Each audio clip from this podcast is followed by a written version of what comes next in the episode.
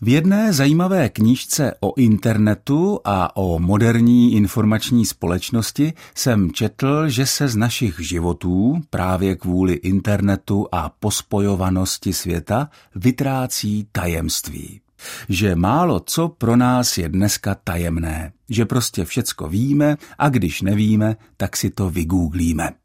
S tím ovšem nesouhlasím. Už jen proto, že čím víc toho člověk ví, tím víc se musí ptát, tím víc otázek se objevuje. Ale vraťme se k tomu tajemství, konkrétněji k velmi frekventovaným slovům, která obsahují stejný kořen.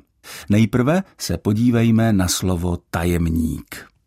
Slova tajemník jsme si užili asi především v době socialismu, kdy se to kolem tajemníky jenom hemžilo.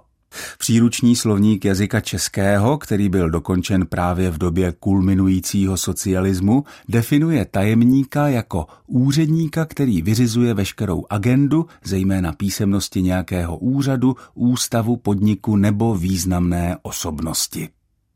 Jako synonymum se tu uvádí slovo sekretář. A tady jsme u zdroje slova tajemník, které je prostě kalkem, tedy přesným otiskem celoevropského slova. V jehož hloubi je latinské slovo secretum. To slovo nejdřív znamenalo totéž, co naše slova osamělost, odloučenost nebo odlehlost a až druhotně nabývalo významů jako tajemství, věc diskrétní, soukromá.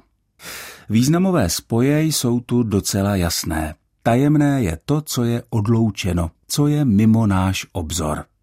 A příznačný je také fakt, že ti různí tajemníci z dob socialismu byli také lidi často osamělí, odtržení, v tom smyslu, že žili odděleně od ostatních lidí v nereálném světě všelijakých ideologických a politických pouček.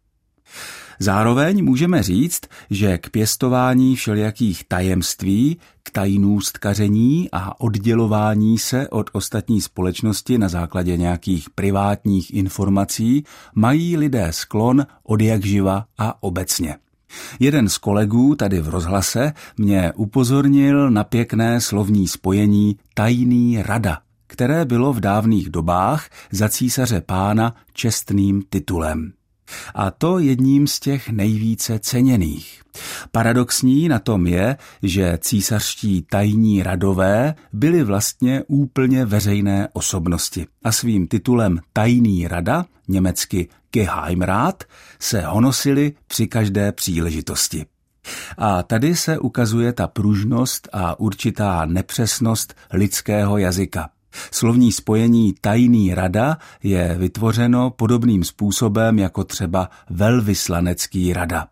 V tomto druhém případě jde o osobu, jejíž působnost se nějak váže na velvyslance nebo velvyslankyni.